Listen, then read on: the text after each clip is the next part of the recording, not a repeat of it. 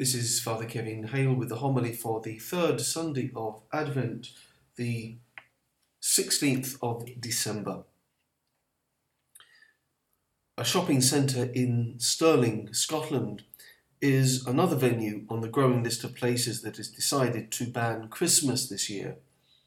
The managers of the Thistles shopping centre have declared that having nativity figures would offend shoppers, so the crib has been banned.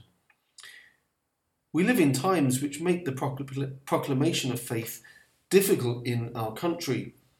But when we think about the first Christmas, as C.S. Lewis once put it, God had to slip clandestinely behind enemy lines. And so we have to find ever more creative ways of making God known, whether it be through buying religious greetings cards or using social media correctly, or putting up nativity scenes. We can never tire of advertising or tire of saying that Christmas is Christ and the Mass. Advent is a time of renewed hope leading to the light of Christmas. It's a journey we make during the darkest days of the year. These days perhaps evoke the shadows of the world around us in which we live. But the only thing that should matter to us is how we live our lives, and we can provide the light that the world needs, that light that only Christ brings. Of course, the secular mentality is that Christmas is primarily a time to make us feel good, to let us forget about some of the misery and the mess in which we're living. And we all like to have things that make us happy, especially at Christmas. If we're children, we've probably sent our requests to Santa and we'll be looking forward to what he may bring. We all want things and people around us that make us feel good and secure. But we need an understanding of the limit of what I can have before it starts to control me. I'm sure we're all familiar with the adage, we are what we eat. But it's also true that we become what we worship. This was the problem for ancient Israel, and it's why the prophet Zephaniah, in the first reading of the Mass, called down the wrath of God on the people of Jerusalem because they'd gone over to the worship of idols, the worship of false gods. And this is an important principle in our own spiritual lives. We're conformed to what we consider of highest value.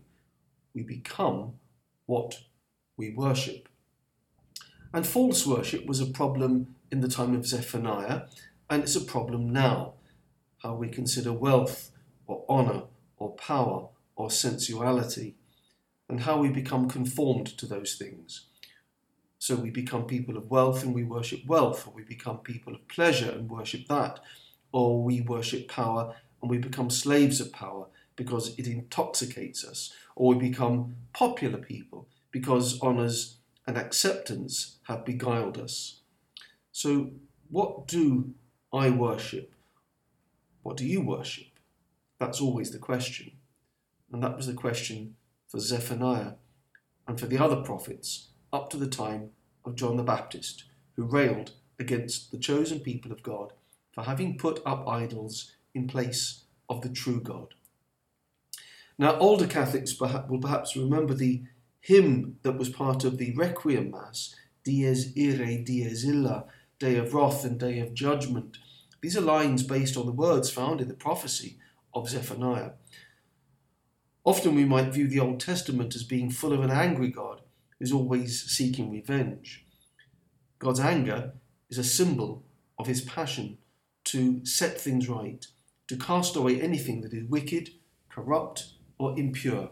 He wants to cleanse his world. But after cleansing comes restoration. God's ultimate purpose is not destruction, it's life and happiness. The church suggests that this is the light in which we should hear the teaching of St. John the Baptist.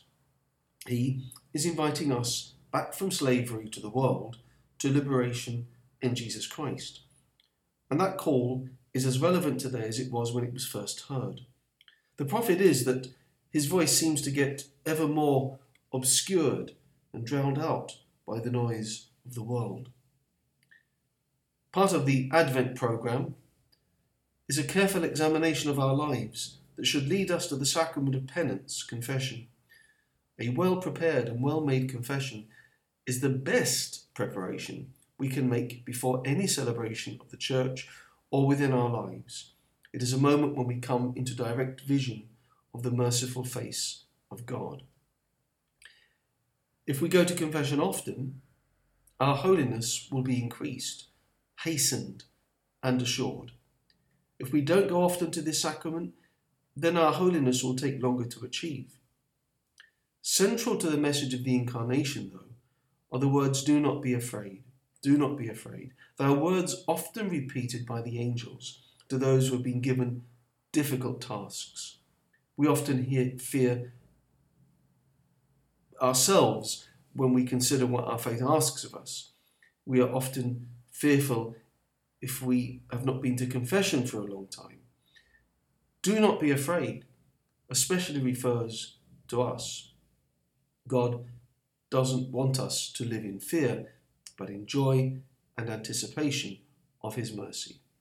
So may this time be a time for all of us to discover, rediscover, and encounter the mercy of God. Central to Advent is John the Baptist and Mary, each of them in their own way, pointing us to Christ. May the call they make to us even now resound in our hearts and increase the impetus to see ever more clearly the merciful face of the Father. Let us pray.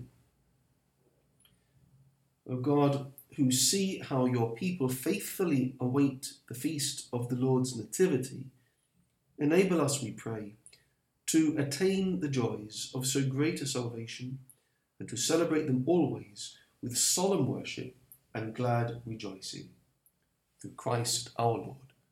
Amen.